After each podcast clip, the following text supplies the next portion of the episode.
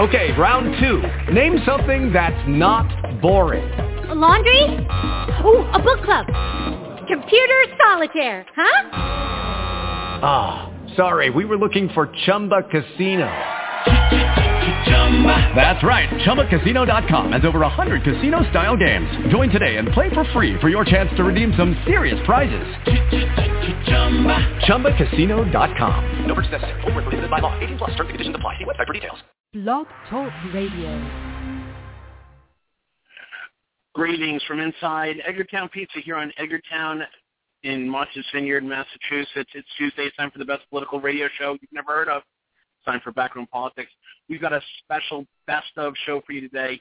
We're going to be replaying a couple of timely programs dealing with Gaza, and we are also going to have uh, UNICEF Sarah Crowe on in the second half hour. And then for our third and fourth half hours, we've got really great interviews, one with former Secretary of Transportation, Ray LaHood, and then, of course, our exclusive with the Dean of the House of Representatives, the Dean of Congress. Is Congressman John Dingell, Democrat of Michigan. Have a great week, America. We'll see you live from Shelley's next week, live, 4 o'clock. Bob, as Bob would usually say, the place to be. Join us next week as we have the latest in political discussions from our roundtable at Shelley's Back Room, 1331 F Street in the heart of our nation's capital, Washington, D.C. Here's our best of Enjoy Your Week, America. Blog Talk Radio. Today on Backroom Politics, crisis in Gaza as continued Israeli offensive into Gaza City and the surrounding areas escalate into more casualties, more violence. Secretary of State Kerry decides to make a drastic policy change. Did he even talk to POTUS about this one? We're going to be talking to Omri Ceren from the Israel Project. Also, midterm elections. We're going to be talking Senate side this time with our good friend and special guest, John Freshman. This and Tell Me a Story this week on Backroom Politics.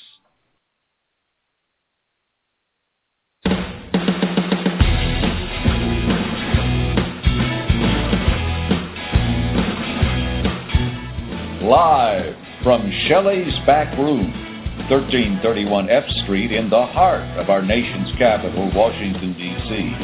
This is Backroom Politics. To join the discussion, you can call toll free 1-877-662-3713. And now, the moderator of Backroom Politics, Justin Russell.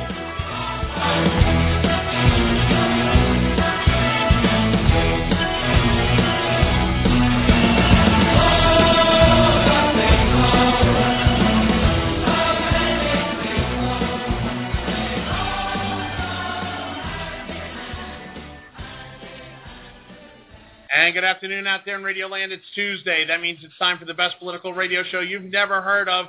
This is Backroom Politics live on Blog Talk Radio from Shelley's Back Room, 1331 F Street in the heart of our nation's capital, Washington, D.C. Joining me as they do every Tuesday, to my left, he is the former eight-term member of Congress representing the 2nd Congressional District of Washington State. He is the Honorable Congressman Al Swift. Hello, Congressman Al. Hello. And to my 11 o'clock, he is the former Vice President of Government Affairs for the National Broadcasting Corporation and former floor chief for then Congressman Gerald R. Ford. He is the Honorable Bob Hines. Hi, Bob.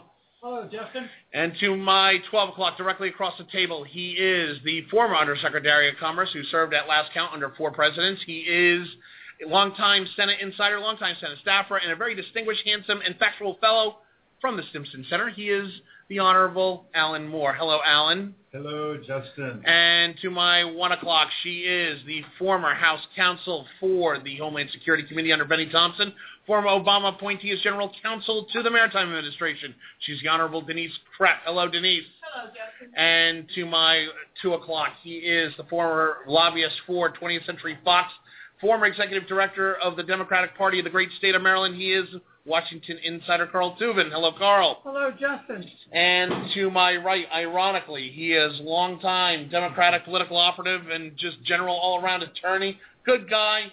He is Dan Lipner, Esquire. Hello, Daniel. Hey, Justin. Glad to be here. Uh, we've got a lot to talk about. Big show. Joining us today is our special guest and our good friend, long lost friend, John Freshman. We're going to be talking midterm elections with John here in a second. But first, we want to get to uh, breaking news coming out of the Middle East. Uh, if for those who have not heard, there is a con- the continued offensive uh, between the Israeli Defense Forces and uh, the Hamas rebellion inside the uh, Gaza Strip. It has continued to become a war of words. It is a war of wills.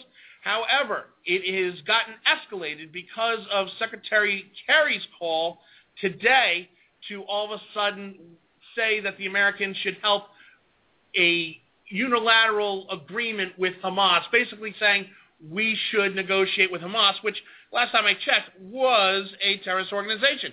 Joining us right now from the Israel Project is Omri Ceren, who is uh, joining us right now on the phone. Omri, how are you? I'm good. How are you? Thank you for having me. Thank you for having us. Hey, Omri, real quickly, first, tell us a little bit about the Israel Project and exactly what you guys are doing and how you guys are promoting the interests of not only Israel and the Jewish state, but Israelis globally. So we actually don't. We, we're a uh, pub, recognizable in DC, a public affairs firm, basically. You know, there are lobbies that work on the Hill. We're not that. There are think tanks that produce papers. We're not that. And then there are folks who work with journalists on issues that are uh, of concern to them. Uh, we work not so much on behalf of the Israelis. We're a DC-based organization.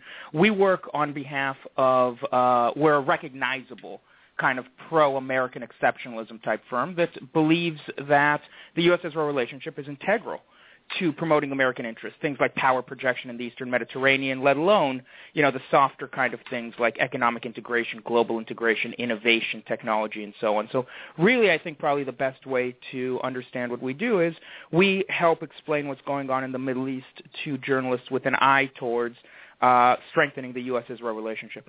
Well, perfect. Great opportunity to have you on the air with us. Uh, the, the big question today, obviously, Omri, is the latest statements coming out of Secretary Kerry. Uh, when, when Secretary Kerry makes the announcement that he believes that the Israelis and thus also the American government should be talking to Hamas about possible ceasefire solutions, how, how difficult is it for not only Americans who always believed that we had a special relationship with Israel, but for the global community as a whole to have the Americans say we want to negotiate to an organization that was longly thought to be a terrorist organization. So this actually gets pretty deep in the weeds. You know, the State Department's uh, stance on this is, and this is explicit, right? I'm quoting from this afternoon's press conference between State Department spokeswoman Jen Psaki, and she was in an exchange at the time with the Associated Press's veteran diplomatic correspondent Matt Lee.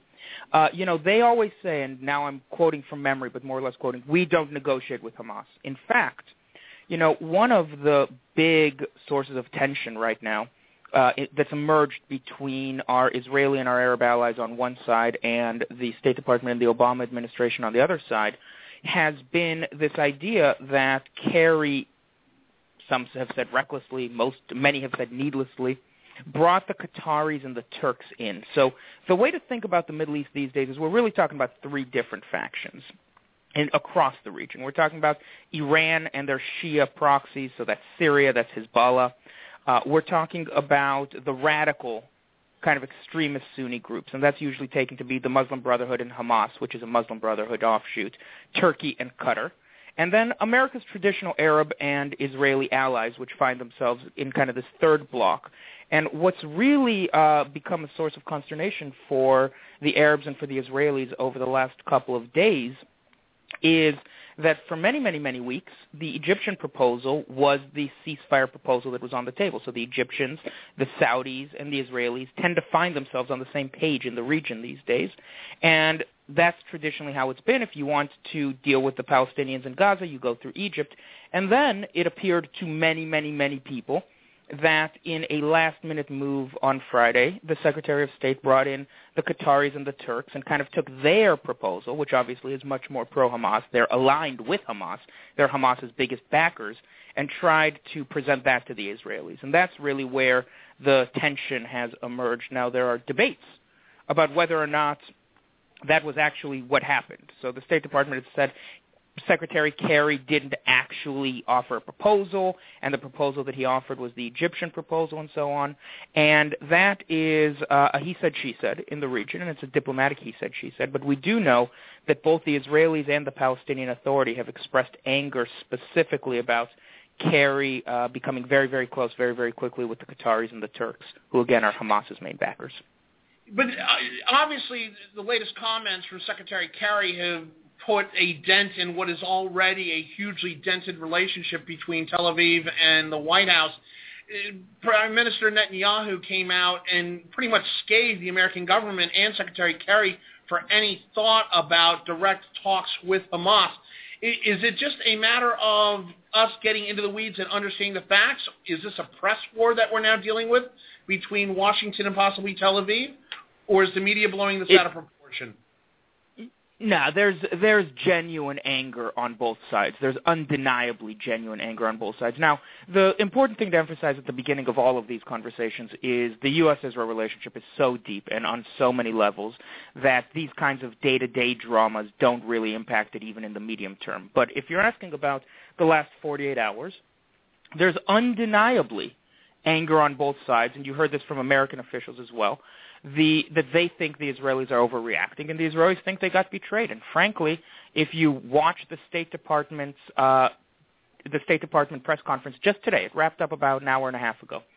There was a moment where, the beginning, in fact, where spokeswoman Paskey was pushed on something that Secretary of State Kerry said. So Secretary of State Kerry said a couple, uh, just in the last few hours, he said, uh, I I'm paraphrasing, but uh, he said, I don't know what all the fuss is about. Prime Minister Netanyahu asked me to come to the region and mediate and propose a ceasefire. And the Israelis and most journalists thought that that was kind of surreal because, as somebody put it at yesterday's press conference, you know, the Israelis had been asking for breathing room to do it and fought tooth and nail against that kind of mediation effort. So after that happened, Kerry goes and he says, uh, I don't know understand what's going on. I was asked by Netanyahu to mediate, and so this morning, this this afternoon, there is an exchange where the State Department spokeswoman is asked, uh, "Hey, just out of curiosity, what day did Netanyahu ask Kerry to mediate and to propose a ceasefire?" And Secretary and spokeswoman Paskey would not answer the question. So she got asked again. No, no, no, no. And her answer was, well, you know, they were always talking about a ceasefire. And the reporter who was quizzing her said, no, what day did Prime Minister Netanyahu ask for uh, Secretary of State Kerry to mediate because the secretary said, quote unquote, Prime Minister Israel's Prime Minister Benjamin Netanyahu asked me to mediate. And this went on for five minutes with just an absolute refusal to answer. And a lot of people left that room thinking that, uh, you know, Secretary Kerry hadn't so much made things up, but maybe had heard something that wasn't there. A lot of people are speculating that. Let's talk about Prime Minister Netanyahu for a second. Uh, when we talk about Bibi Netanyahu, we obviously are talking about somebody who has a very strong will, who is obviously going to defend Israel's right to exist. Uh, he's come out and said, look, as long as there are rockets, and I'm paraphrasing, as long as rockets continue to enter Israel, we're going to do whatever it takes to defend ourselves. Uh, it, it, it seems to us that uh, Prime Minister Netanyahu is in this for the long haul. Uh, is is the global thinking in Israel that this is going to be a long drawn out war, or is this something that many is, Israelis are looking to have a quick resolution to that we can get back to normal? It's an excellent question, and many uh, when we get past the diplomatic uh, kind of dimensions, it's the question: Where are the what are the Israelis doing? What are they thinking? And of course, the other one is what is Hamas doing? What is it thinking? But to begin with the Israeli side, we actually have polling data on this. Uh, not we, but it's out there, and overwhelming majorities of Israelis, I saw a number as high as 86%, want the operation to continue until Hamas is Hamas's arsenal is severely degraded. Remember, there's a lot of confusion about how this war started. Israel actually has two operations going on right now. One in the West Bank and one in the Gaza Strip. So one to its east and one to its south. The West Bank operation is about the kidnapping and murder of the three Israeli boys, and it targets Hamas's West Bank infrastructure. So there are Hamas operatives, Hamas fighters, and Hamas leaders in the West Bank, and they're being targeted because of their role in the kidnapping and murder of the three Israeli teenagers. There is an entirely separate, unrelated operation going on in the Gaza Strip, and that's what people see on their TVs, and that has to do with Hamas's rockets and Hamas's uh, underground attack tunnels. So in the West Bank, you had a situation where the West Bank Hamas guys decided to escalate and do the kidnapping, and that happened, and the Israelis are responding, and that's called Operation Brothers Keeper. What people see on their TV is Operation Protective Edge, which is a second operation, which was which really has its seeds in Hamas rocket launches that began at the beginning of the year. You know, even before the kidnapping, there had been something, even before the ground invasion, there had been something like 450 rockets fired at Israel without anything really going on. They're just a planned escalation, and that's what brought the Israelis to the Gaza border. And then when they got there, Hamas attempted to do these raids on small Israeli communities, 150 people, 300 people, where they would, sp- really like something out of a movie, they would spill out of tunnels in the dead of night, 13 of them, 20 of them, and attempt to infiltrate a small Israeli community. These are commandos. So one of the ones, the first one that was eliminated, uh, was 13 guys who spilled out about 250 yards from a small barely protected Israeli community of 150 people. They were carrying RPGs. They were carrying uh, high-capacity Kalashnikovs. They, they were carrying grenades. And when that happened, the Israelis said, whoa, we have a strategic threat on our hands. We have dozens of tunnels that empty out within five-minute jogs of Israeli border communities. That has to be that infrastructure has to be destroyed. And as they went in, and they discovered more of more of these tunnels. What they discovered was actually kind of like Bond-esque villain level, or if you want, something out of Vietnam. So there are three sets of tunnels. There's the smuggling tunnels that go between Gaza and Egypt, the attack tunnels that go between Gaza and Israel, and then in between, kind of linking them, is this underground city of hundreds of tunnels that Hamas uses for command and control, to direct their troops, to store their weapons. And so it was discovered that Hamas has been spending billion, millions and millions and millions of dollars and thousands and thousands and thousands of tons of concrete to build themselves this infrastructure, which has as its goal storing weapons to fire at Israeli civilians, the rockets, and attack tunnels that are used to attack Israeli civilians.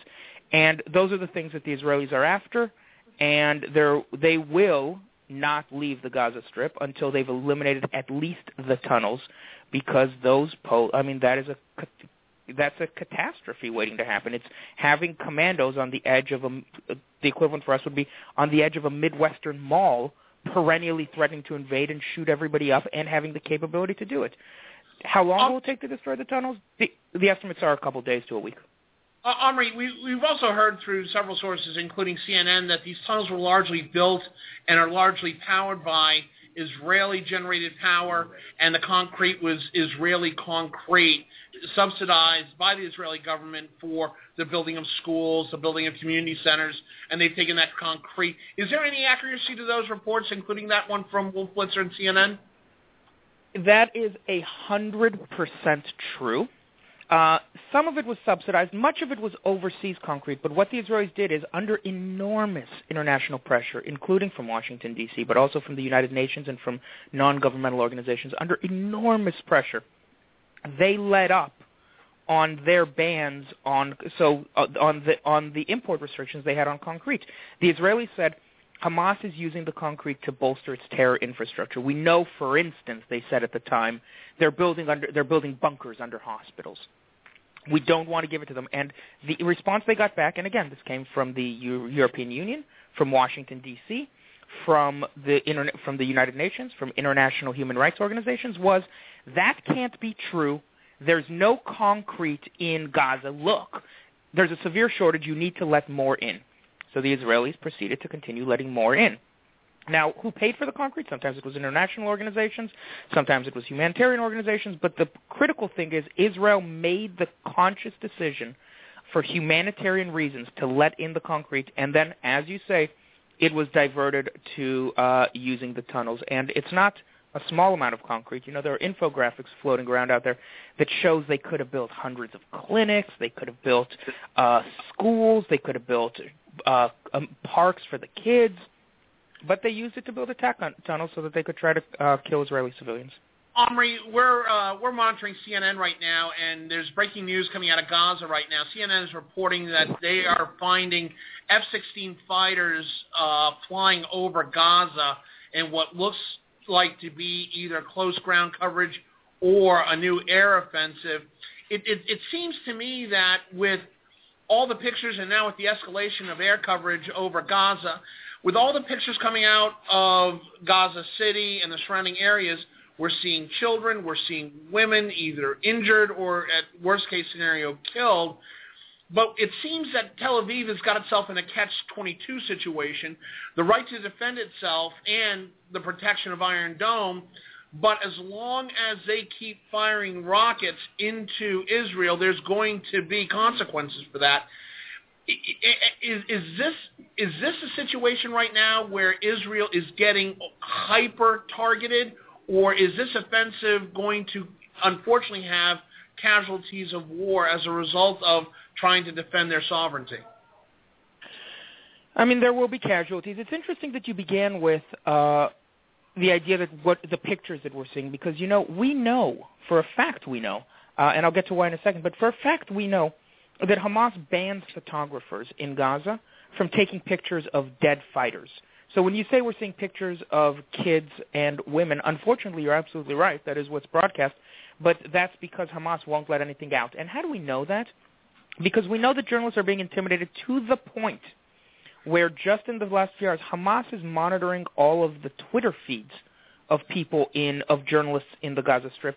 And somebody posted a tweet that said uh, Hamas is you know firing near a hospital, and Hamas thugs showed up and made them delete the tweet. And as uh, somebody quipped, you know, early, uh, after that incident, you know, the smart reporters never delete their tweets because they're smart enough to know that they're not supposed to put that stuff in the, up on the first place, lest Hamas come after them. And so the first thing to say is you're absolutely right. Those are the pictures you're seeing. It is very, very bad for the Israelis that uh, those are out there. They, it creates a negative and false impression of what's going on. But nonetheless, it's what you're seeing. And it goes beyond journalistic intimidation. In fact, the, in the very, very early days of Operation Protective Edge, Hamas's interior ministry posted a video to YouTube instructing Gaza residents on, and this makes perfect sense to a DC audience, it was a messaging guide and a talking points guide. So it, this is a video published by Hamas that literally said, hey, civilians, when journalists talk to you, remember to always begin your sentences with, in light of the Israeli Zionist aggression, dot, dot, dot. Always mention women and children casualties. So they're media training and they're intimidating journalists to ensure that the, what you said exactly, the pictures that people see are pictures of women and children.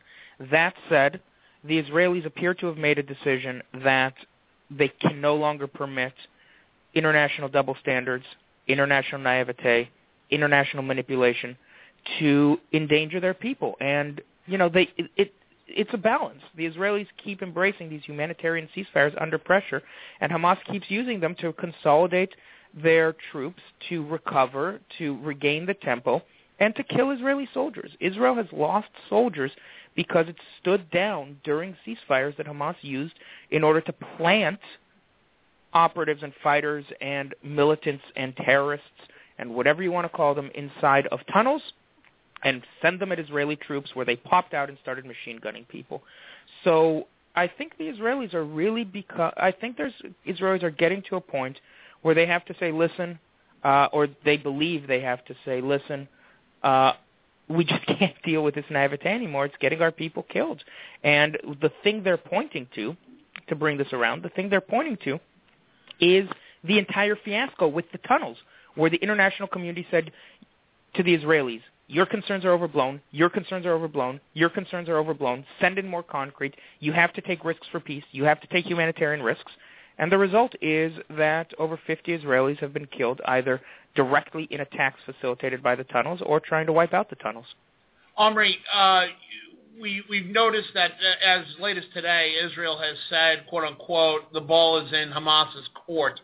But it seems to me that a logical solution to this might include the head of the Palestinian Authority, Mahmoud Abbas. But yet Abbas seems to have been almost neutralized in all this.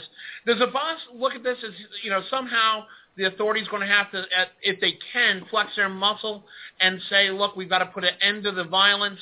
Let us deal with this. We'll take Hamas's concerns into the room, but as the Palestinian Authority, we're going to be the ones that Tel Aviv will negotiate with? I, I mean that that analysis is the is the analysis that I think most of the professional diplomats are making. You know, one of the re, one of the reasons why the Palestinian Authority and its president Mahmoud Abbas lashed out at, at Secretary of State Kerry for that entire incident we talked about at the top of the hour, the uh, idea of bringing in the Qataris and the Turks and Hamas, is he said, listen, I mean, like it or not, if I'm weak or not, the PLO is the internationally recognized uh, organization that is inter- that is authorized to speak on behalf of the Palestinian people. This is kind of an old phrase, a post-World War II phrase, when we had sub-state groups and there was an organization picked that people could talk to on their behalf to, or negotiate with on their behalf. So he said the PLO for decades has been internationally recognized as the address for when you want to deal with the Palestinians. And the Palestinian Authority nominally has control over the Gaza Strip. What are you doing? Uh, so first, in answer to your to the second half of your question, yes, a thousand percent, there is that sentiment and there is uh, that frustration on the side of the Palestinians. Now, whether it's diplomatically possible is a different question, and it's a very tangled question, and there's a reason for that that's relatively straightforward. Imagine, yes, it would. Everyone's ideal. Everyone's ideal is a Palestinian state that lives at peace with Israel. The Palestinian state would be in the Gaza Strip and in parts of the West Bank, and they and it would accept peace with Israel. That's everyone's ideal. But the Gaza Strip is currently ruled by Hamas and by a population that may reject Hamas now, but within memory elected Hamas. So you would have to do something to insert Abbas to the Gaza Strip to help him seize power. Now that can happen one of two ways. Either it can happen by Israel militarily dismantling Hamas, in which case it would be very it would be awkward for Abbas to come in there because it would look like he was doing it on the Israelis' behalf. Or Hamas voluntarily hands over the reins to Abbas, but then he would be treaty obligated to dismantle Hamas's illegal rockets. Remember, the treaties with Israel don't permit the Palestinians to keep these long-range rockets or these sh- even or these destructive Qassams in the Gaza Strip. So Abbas would be expected to demilitarize those rockets. But the problem is you've got a population that's really, really proud of the rockets because it's the only way that they have access to killing Israelis. Congressman Al Swift, you have a question for Omri Ceren from the Israel Project. Yes, we've been uh, discussing this matter for several weeks now, of course, because it's been going on for several weeks. Uh, actually, it's been going on for years. It's been going on for thousands of years, as a matter of fact and it doesn't seem to get better. I've just been listening very carefully to your remarks uh, here on the program, and it, it if word hopeless doesn't describe the situation, I can't imagine what does. I just am wondering whether there is any way, given the uh, needs of Israel and the attitudes of uh, and needs in some cases of uh, their foes, uh, that anything is ever going to be done at all. And it puts the United States and Europe and the United Nations and what have you kind of in a position of keeping the lid on without ever being able to turn the fire off under the pot. Uh, what what what reaction do you have? I mean, yeah, that is that is the fear, and that's increasingly the consensus, and nobody's really sure what to do about it. In the in the you know most basic sense, what do you do if you've got a population of just let's limit it limit it to the Gaza Strip? You got a population of 1.5 million people, of which huge swaths are willing to make incredible sacrifices in pursuit of the destruction of Israel. What do you do? Uh, now, it was thought decades ago. Well, you give them some economic, you give them economic growth, you give them a political horizon, and then you raise a couple of generations where what you're teaching the kids, we now live in peace with our neighbors. There was a war, the war ended, everybody went back to their corners, and now these are our neighbors. And then you slowly create economic integration, political ties, cultural exchanges, and so on. The problem was those decades. You mean this? No, it's the Excuse theory. me? Theory. Oh. It's a theory, Al. It's a theory. Yeah. Uh, Yeah. But, Uh, the problem is, instead, the Palestinians used those decades to incu- to basically raise generations of children who hated the Israelis, and here we are. uh, Dan Lipner, question for Omri Ceren. Yeah, Omri, uh, I'm just kind of curious. We don't get a lot of coverage as far as uh, obviously the, the crisis in Gaza is what's going on, but the West Bank and what is Abbas's relationship with Netanyahu? I mean, Netanyahu's known to be rather abrasive to several Western leaders, but what is their relationship like? I mean, they don't like each other. They definitely don't like each other. They are currently united. They're currently united on the level of interest in degrading Hamas, in battling something that doesn't get nearly the attention it should, which is Iranian interference not just in the West Bank but also in Jordan. Iranian efforts to just destabilize moderate Arab entities. But they certainly don't like each other. I think they probably understand each other better than other leaders may understand Netanyahu just because it's the same neighborhood and so on. But they're also men who pursue the in, pursue interests and Abbas for better or worse Abbas believes it's his in his interest to diverge with the Israelis, but he's not in that sense a fanatic. He's just somebody that refuses to come to terms with our Israeli allies. Omri, uh, last question here in this segment. When when we look at a possible solution, does the end solution, does the end game, in your opinion, look like Abbas, Netanyahu, with some interaction between the Egyptians and the Qataris and the Turks? Is is, is the ideal situation a real possibility? The ideal situation is Hamas agrees to meet its international obligations to disarm. They're not going to do that voluntarily. It's their reason for existing. It's the it's how they it's how they maintain control.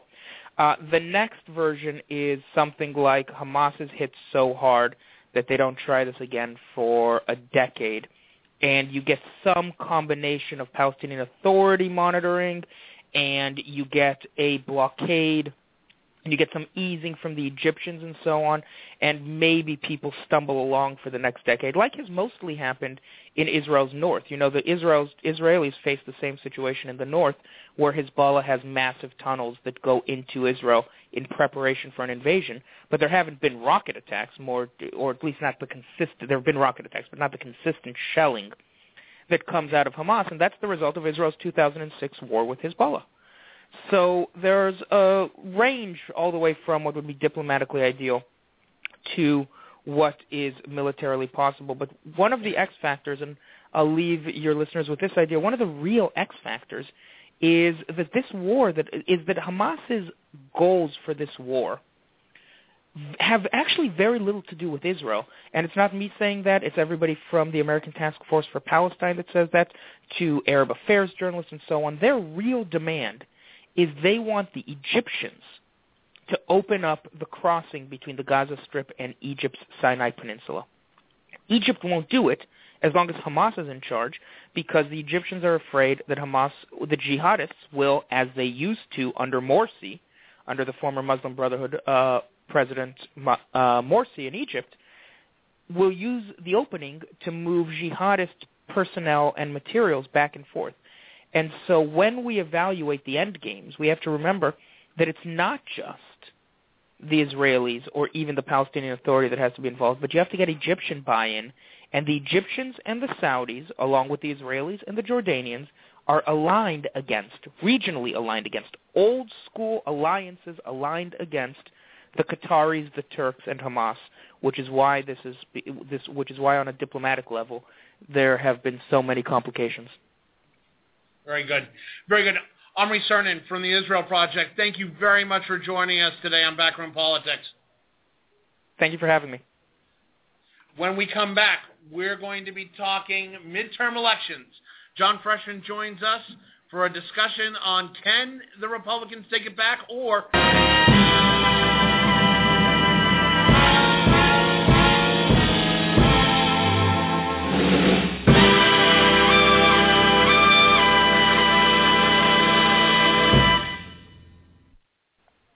And we're back here live at Shelley's Back Room, 1331 F Street in the heart of the nation's capital, Washington, D.C. This is Backroom Politics live on Blog Talk Radio.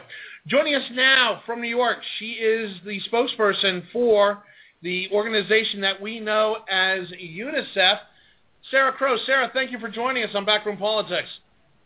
You're welcome. Thank you for having me. Sarah, let, let's let's start off first by asking. You know, we we see a lot of the UNICEF ambassadors, and we see the annual fundraising campaigns, but I don't think a lot of, particularly in the United States, people understand exactly what is UNICEF and what is their mission globally. Well, UNICEF is in 190 countries around the world. What makes UNICEF different from other UN agencies is, is that we have our national committees in all the industrialized countries. So, for instance, in the United States, we have the U.S. Fund for UNICEF, and that's what most Americans would see here in uh, in the U.S. Uh, so UNICEF differs depending on the territory. So right now, the emergencies of the world, South Sudan, Central African Republic, Iraq, Syria, that's where we're very active on humanitarian, the humanitarian crises. Uh, and of course, then when you have a natural disaster, as we saw at the end of last year with Philippines, with floods, with earthquakes, uh, that's where our emergency room kicks into gear but we're also working in the middle income countries, working with governments to try and improve their policies uh, so that children benefit from the changes in those countries as well. Sarah, can you explain the UNICEF acronym? Uh, because again, everybody knows of it as UNICEF, but you know we, we hear it called the United the United Nations Children's Emergency Fund, the International Children's Fund. What does UNICEF stand for, and how does it fit into the larger global UN community? Well, that's interesting because the E has become somewhat redundant over the years. Uh, UNICEF is one of the oldest UN agencies, and we were started just after the Second World War. And of course, you would know probably the story of Audrey Hepburn, who was one of our earlier ambassadors, as you're asking about goodwill ambassadors. And she herself, as a young girl in Holland after the Second World War, was one of those who benefited from UNICEF's work on the ground there in the late 40s. And she benefited in terms of uh, of milk supplementation, food supplementation, and education. So in the early days, it was emergencies, and then it, the E became education. But now, basically, UNICEF stands for wherever there are children in need, we're there, we're on the ground, we have presence in 190 countries around the world, and we deliver health, education, uh, nutrition. So it's not just about supplies, but it's also about policies. Child protection, of course, is, is a huge issue for us, whether it's child soldiers or children on the streets. So it's a very, very broad mandate, uh, all things that involve children. Sarah, let, us talk about right now. It seems that that children globally are in a state of crisis in many regions of the world. Let's let's talk about some of the key hotspots. Number one, Syria. Uh, how dangerous is it for children in Syria that you know of, and how how much of a humanitarian crisis has come out of that. We've heard of polio outbreaks. We've heard of other diseases, as well as just a massive influx into refugee camps. How how how much of a crisis is this for UNICEF? It's probably the, the most complex we've ever had to deal with because what's happening in Syria is, of course, affecting an entire region, and as you know now in the past 10 days, also affecting Iraq. So we have multiple layers of crises, and children are always at the forefront of these and, and, and are the worst hit. Uh, you mentioned polio. Polio, we had a polio outbreak in Syria. They haven't, been, they haven't seen uh, any cases of polio since the late 19, 1990s in the whole of the Middle, e- Middle East, Iraq, Syria, etc. And the outbreak of, of, of polio is really an indication or to what extent the health services have broken down. Polio is a bit like the canary in the mine shaft because we had one case, and for every one case, you've got 200 children infected with polio. So polio, of course, is not the worst that can happen to children. There are so many other things, but it's a very good indication of how bad the situation is for children. So we see this spillover effect. We're now in well over the third year of the crisis in Syria, and it's, inf- it's affecting the entire region. And now we, we have this uh, compacted and, and more complicated uh, crisis now uh, in Iraq. And what it means for us on the ground is, you know, UNICEF works with governments, we work with NGOs, we work with communities. So we work at all levels of um, of the of, of societies. But crucially, what is what is important is that governments lead on the response. But when you have a when you have a government that is effectively under attack or being seen as as taking sides one way or another, we have to be extremely extremely careful that we maintain a non-political and neutral, uh, impartial approach to all our programming so in the case of Syria, we work with the Syria Red Cross to try to get across the lines, to get uh, to get help in where it is needed most, and that's usually where children are hardest hardest to reach uh, because of the conflict. And of course, conflict is uh, is is the worst for children because they are the ones who are going to who are going to bear the brunt of not having access to health services, not having access to to education, and all manner of necessities, of basic necessities in life. Now, Sarah, we also talked about on the show a couple of weeks ago. Uh, one of our colleagues here around the table, Alan Moore, who used to be the Undersecretary for International Affairs at our Department of Commerce, uh, he, he was talking about the situation in Pakistan, which became complex in our eyes when the Pakistani government literally kicked out the World Health Organization and I believe also discharged UNICEF out of Pakistan because they felt that they were a spy organization for Western allies. Is that a problem that you're seeing become more prevalent in the region? And how is UNICEF dealing with that concern? No, neither UNICEF nor the World Health Organization were expelled from Pakistan. We've continued to work there throughout.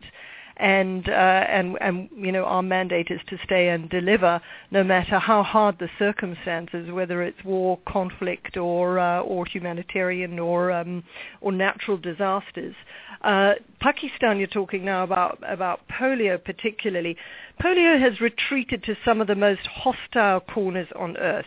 They're small, the northwest frontier provinces of Pakistan is where the polio eradication campaign has had difficulty operating in the past 18 months but we are making inroads through communities working at various levels.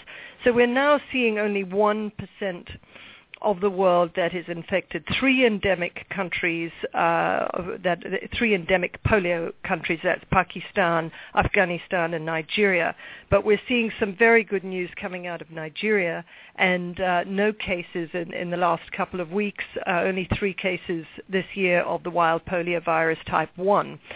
So uh, Pakistan continues to be the kind of engine of uh, of the polio virus, and uh, and that is of course of concern. But the Pakistan government leads, as do all governments, lead in uh, in these campaigns. So they're at the forefront. Uh, UNICEF's role is to support with vaccines. We procure the vaccines. We train up the workers. We actually polio is quite an easy an easy operation to train people for because it's just the two uh, oral polio drops, the OPV as they're called, oral polio vaccine. And uh, this is easy to administer, but you have to set up a whole cold chain. Uh, that has to be in place and that has to be maintained, which is an enormous challenge in some of uh, some of this very difficult, dry, hot uh, terrain as uh, as in Pakistan, Afghanistan, and Nigeria, um, and these are these are the difficult areas the, in the world right now. But we're seeing some very promising um, promising cases coming out of all three countries, promising results. Refusals, for instance, were down. Some years ago, there were families uh, and communities who were refusing due to suspicion, much like you have in the United States. I mean, just now with your measles outbreak, you you do have areas of of suspicion. You have areas of r- rumors that have to be counteracted. Uh, so so that, those remain um, those remain some of the areas that we have to work very hard on but we've seen the rate of refusals come right down. So again, some promising progress there too. When, when you you had mentioned Nigeria, and, and, that brings up the question of Africa, and, and in particular Nigeria. Uh, obviously, the concern of UNICEF with uh, the recent actions of organizations like Boko Haram in Nigeria and other maltreatment of children is is is Africa a, a, a hot spot for not so much the health concerns but the general welfare concerns, whether it's education, treatment, etc., for UNICEF? Well, Africa is hard to put into one one basket. Uh, it's it's several countries and uh, nearly a billion people on the continent of Africa uh, we're seeing such uh, such different kind of pictures. I've spent actually most of my life in Africa, primarily in the south. And uh, you know, from South Africa to Nigeria to Kenya, we've seen strong economic growth. You've seen uh, a strong middle class coming out of those countries. So it's a really different picture. Uh, the global trends, which of course you do see in Africa as well, tend to tend to go towards this view that you're having. It's not so much rich countries and poor countries anymore, but it's rich people in poor countries and poor people in rich countries.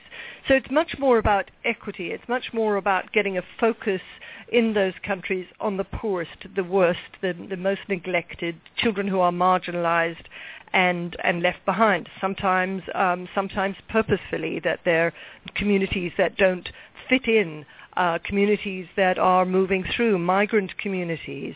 So those are, those are the communities that are always the most vulnerable, and then the children amongst them, of course, are the ones that need uh, the great, greatest care and support. So within Africa, you have uh, you have a very mixed picture from um, from very sort of developed uh, corners of Africa such as um, Nairobi, Johannesburg, Cape Town, etc., uh, to um, to Central African Republic and South Sudan. Uh, and these these two countries at the moment are of enormous concern to UNICEF because because of the conflict, and that means fear of disease outbreaks, malnutrition, and all the awful horrors that uh, that beset children at a time of conflict. Sarah, you, you mentioned uh, economic disparity. Is, is, that a bigger issue globally than you've seen ever in the history of UNICEF? It's hard to get a, a perspective over 70 years, but certainly we're seeing um, we're seeing really good progress again going back to Africa. You know, I remember as a journalist in the in the mid 80s working in Ethiopia um, on the huge famine. You'd know the story about this kind of biblical famine of Ethiopia, where uh, half a million, um, well, some, some, half a million children were dying uh, each year just simply because of the famine, because of lack of services, because of lack of health care, because of poor nutrition. And today that figure in Ethiopia is down to around 70 children dying a year. Now that still means 70 children is 70 children too much for each for each one of those each one of those children uh, is a deep loss to to to their parents but it is still enormous progress. We've seen very promising progress uh, in in uh, Niger as well uh, Ethiopia, as I mentioned, Uganda has also cut its um, child mortality rates. So, so this shows that there is progress, it is promising, and that uh, that aid works if you've got the right level of political uh, leadership and commitment, as well as all the other the other services in place. Congressman Al, you have a question for Sarah Crowe from UNICEF. I, I do. Uh, children have a habit of growing up. Uh, they do. I, I'm wondering what uh, what do you see as the record over the 70 years that you've been doing this uh, as to how these have improved the lives of uh, adolescents and then on into uh, uh, the, the years when people would be looking for jobs and raising families and so forth? Right. Well, you mentioned adolescence. Uh, that that of course we, we, we sort of focus on the under 18s. That's um, of course how you define define children. Although some are growing up much quicker than than that, really. But uh, what we're seeing is, uh, for instance, if you look at HIV and AIDS. Now, going back um, 10 years ago when I started with with UNICEF, the countries that we were really concerned about at that time were the small southern African countries of Botswana, Lesotho, Namibia, Swaziland, Zimbabwe, uh, and then of course bigger countries like South Africa and Mozambique, Zambia. They were all deeply, deeply affected by the HIV and AIDS crisis and there were extremely high levels of uh, child mortality um, due to mothers passing on the virus uh, at birth and uh, during pregnancy and at birth. And it, it was so extreme that the very existence of some of those small nations was threatened. What we see today, and it's a very realistic view, is that for the first time, it looks like we could have an AIDS-free generation in the coming two years which is of course something to be to be celebrated. We're still seeing a, um, a, a worrying picture for adolescents. So that is an area where we have to continue to focus on very heavily. But it is really thanks to uh, enormous global efforts that we've seen the rate of uh, mortality drop dramatically in uh, in small children. Now, with education as well, we've seen uh, far more children in school, far more girls in school, and when you get girls in school, you get what we call a double dividend because, of course, the girls are inclined to invest far more in the health of their children, uh, and by one year extra in school is going to give them a, a much a much more of a boost for their income and that means that they will put that back into their children. So we're seeing some some promising uh, progress there too, but of course adolescents remain um, remain a concern. Sarah, you mentioned uh, one of your comments about uh, migrant children. Uh, is UNICEF involved, or have they been monitoring the situation on the southern U.S. border with the influx of unaccompanied children coming in from El Salvador, Honduras, and Nicaragua? And what is UNICEF's role? Yes, absolutely. Well, we don't have programs in the United States and in countries that are as developed as here, industrialized countries of Europe and North America. We don't actually have programs, but of course we do, and we're very active in uh, Central America and, and Latin America generally. So in many ways, this is a push-pull factor. The conditions, and this is what we we wrote about and have have done a lot of advocacy work in the past couple of weeks when we saw the numbers of, of children increasing. Uh, it's the fact the factors that push them out of the countries where they come from as well.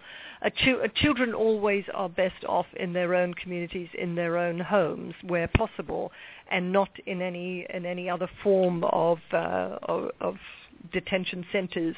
Uh, should only ever be seen as they are here as temporary solutions we're seeing a picture. This is also, of course, the summer season. So, uh, so this is how it changes in, in the U.S., but also in Europe, where we see very high numbers of uh, of children coming in uh, from Syria, refugees landing in, particularly in southern Italy, has had a very high number of uh, of child migrants um, this year.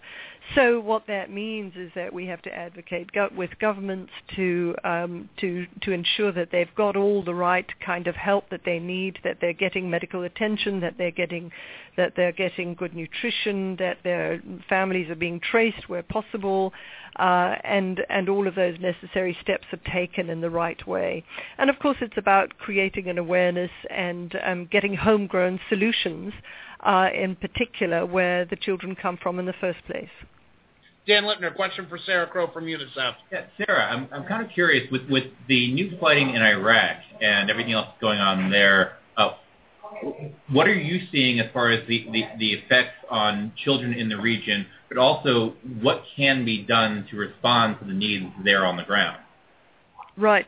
Well, our main focus right now, given the soaring summer temperatures, is really water and sanitation, getting out hygiene kits to where they're needed. Uh, it's setting up child-friendly spaces so they have a place to play. They have a way of kind of maintaining a form of uh, separation from the conflicts around them. It's a very, very fluid situation, and one, uh, as I say, with the with the influx of, of both the Syrian refugees as well as internal displacement, uh, it it has created a multi-layered uh, crisis for for all of the communities, and of course UNICEF is, is doing its best to respond, but it is um, right now something of uh, of a finger in the dike. It's um, it's it's it's of deep concern to us at the moment. So, do you have the resources you need to to to respond, or is it just the the issues on the ground that are making it so complex?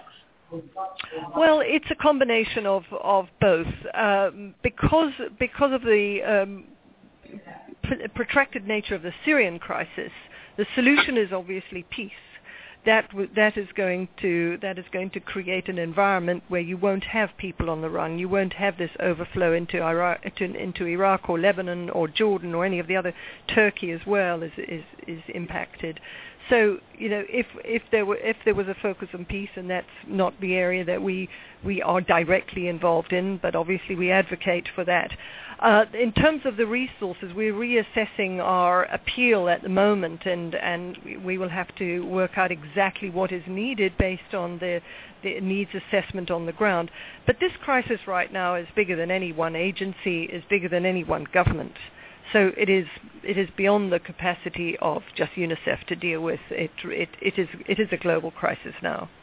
Congressman Al, question for Sarah Crowe.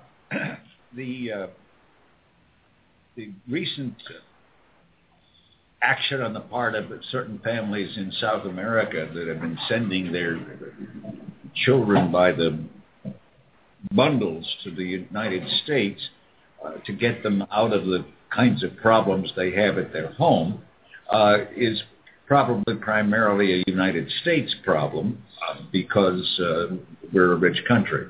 But uh, does UNICEF have concern about things like that where you have mass movement of children uh, for, for safety reasons. Well, let me let me follow up with that real quickly, Sarah. Is you know one, of the one of the concerns I know that the American government and uh, Department of Homeland Security uh, Secretary Jeh Johnson talked about it earlier in a congressional hearing on Capitol Hill.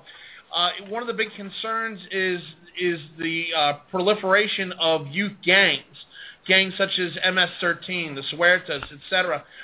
Are, are, are those concerns that UNICEF is trying to at least educate families and children on, on the on the on the terror that might be involved in being part of those types of organizations? Absolutely, and right now, you know, it's a bit much further south, of course, but Brazil with the World Cup um, UNICEF is very active on the ground, working with uh, with communities to try and create a sports for development, um, because sports, of course, is such a, has such a profoundly healing effect on uh, on children and communities. So the same the same is happening to a lesser or a greater extent, depending on where you are in Latin America.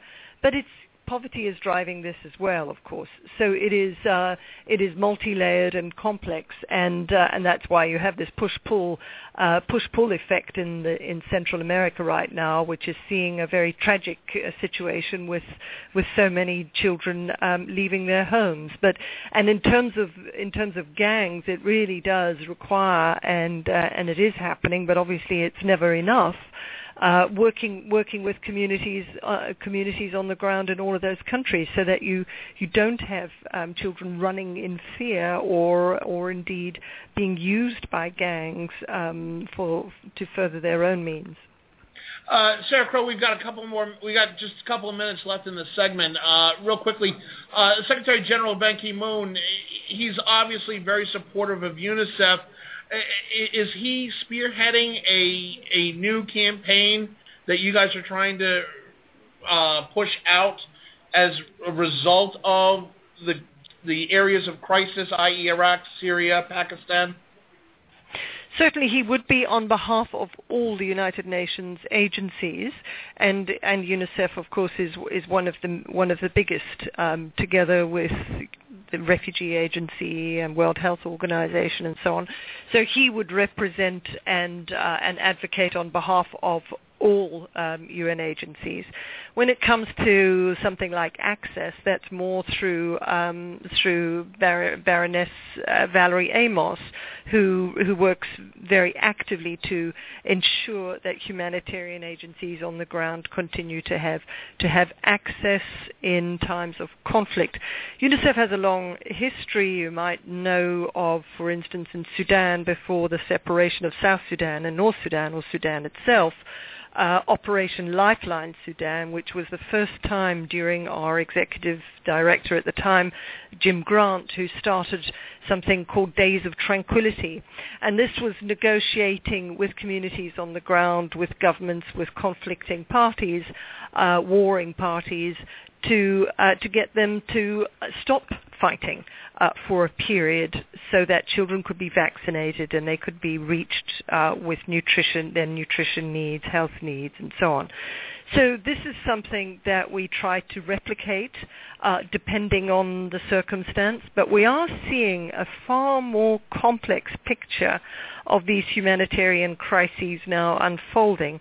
It is far simpler and far far easier to to fundraise for uh, when you have a natural disaster, such as a flood, an earthquake, a hurricane, typhoons, those kinds of things, rather than political crises, because there's an inclination for those who are not impacted by a political crisis to blame the leaders, and that's quite right but it is children who are who are impacted by this, and it's through no fault of their own that they are touched by it. So that's what we try to remind the world through media, through donors, through through governments, that it is that you that, that it has to be focused on them and their needs because that they are the building blocks of every nation. Sarah, final question. Uh, when we talk about the finances, does UNICEF currently have the financial means to deal with the crises before it? And what can the general public, our listening public, and the American public as a whole do to help support the good work that UNICEF does globally? Well, it's it's never enough, is it? It's it's always going to be because with each new crisis, comes another layer of demand. And, you know, within the past uh, Central African Republic and South Sudan, the conflict there broke out in mid-December last year. So, of course, you can be prepared and you can have risk reduction policies in place uh, but you can't really plan for the unforeseeable uh, when you have a protracted emergency. So, so there's, there's, it's never, it's never too much, and we have to, uh, we have to put out extra appeals every time we have these new crises. And of course, you know, whether it's um, on on top of this, we might face a natural disaster somewhere. So, um, so we have to always have a have some set aside funds to be prepared for uh, for something like that.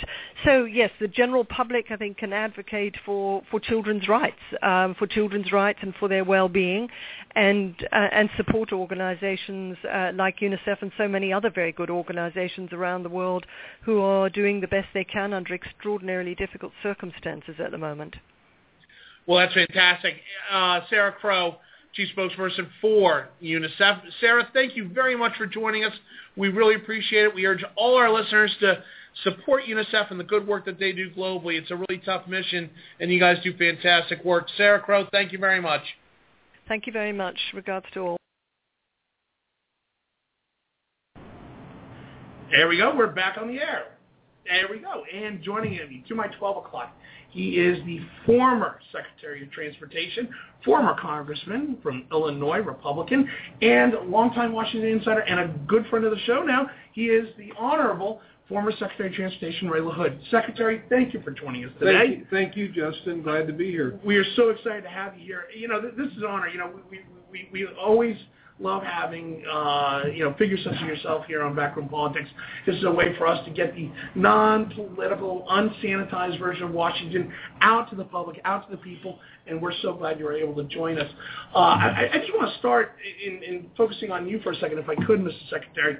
Um, you know, when we look when you look back at your career and you just finished up as the Secretary of Transportation as a Republican for the Democratic administration under President Obama, when you look back at it, did you feel that there was some sort of inequity or some sort of party tension between serving as a cabinet secretary in a Democratic administration and only one of two Republicans in the cabinet itself, or was it just we're part of the team?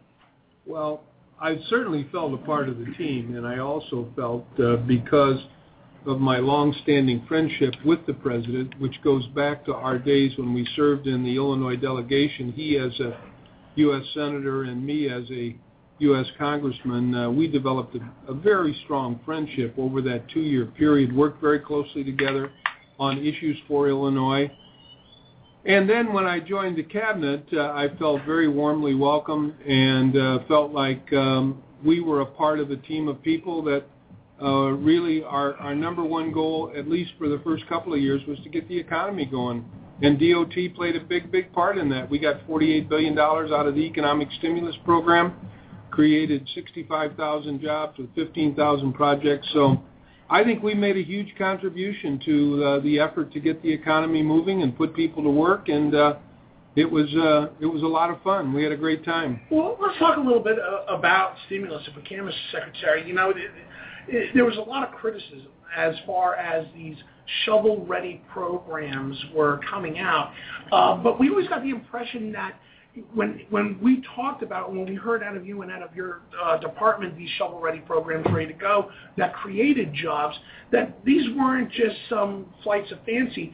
You guys put some serious thought into what in fact was shovel ready and ready for government funding. Is that accurate? It is accurate. We we were able to get 48 billion dollars spent in 2 years 28 billion on roads and bridges 8 billion on transit 8 billion in helping the president inaugurate high-speed rail, a billion dollars for airports around the country. And the reason we were able to do it is because of our great partnerships uh, with governors, with state DOTs, with airports, with transit districts, great relationships developed over a long period of time so that we knew and they knew what projects needed to be funded, when they needed to be funded, and then we, we provided the funding uh, and the, the real thrill of this was seeing people go to work, seeing roads uh, being repaved, seeing bridges being fixed, seeing runways being fixed, and no bad stories.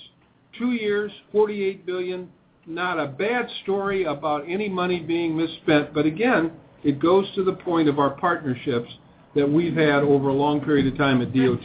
How how important were the industry relationships in setting forth those projects? You know, we, we see a lot of whether it's the American Trucking Association, whether it's the rail groups, or even AOPA in the aviation side. Did they play an influential role in helping you come up what were the right programs? The groups that played a very influential role were the contractors. Contractors all over the country that were ready, willing, and able to get these contracts from the state or get a contract from an airport or get a contract from a tra- transit district, spend the money properly, put people to work. Contractors were ready uh, because there was a pent-up demand for these dollars and a pent-up demand for really putting people to work and getting these projects going. So the, so the idea that the stimulus didn't work, it worked when it came to DOT. It worked in terms of $48 billion. It worked in terms of jump-starting uh, the transportation and infrastructure economy. Now, you talk about the $48 billion that you spent that were directly into these shovel-ready programs. Any indication as to what the ripple effect of that 48 billion was? Well, as I said, we created 65,000 jobs, 15,000 projects, a lot of runways were repaved, a lot of roads were resurfaced, a lot of bridges were fixed.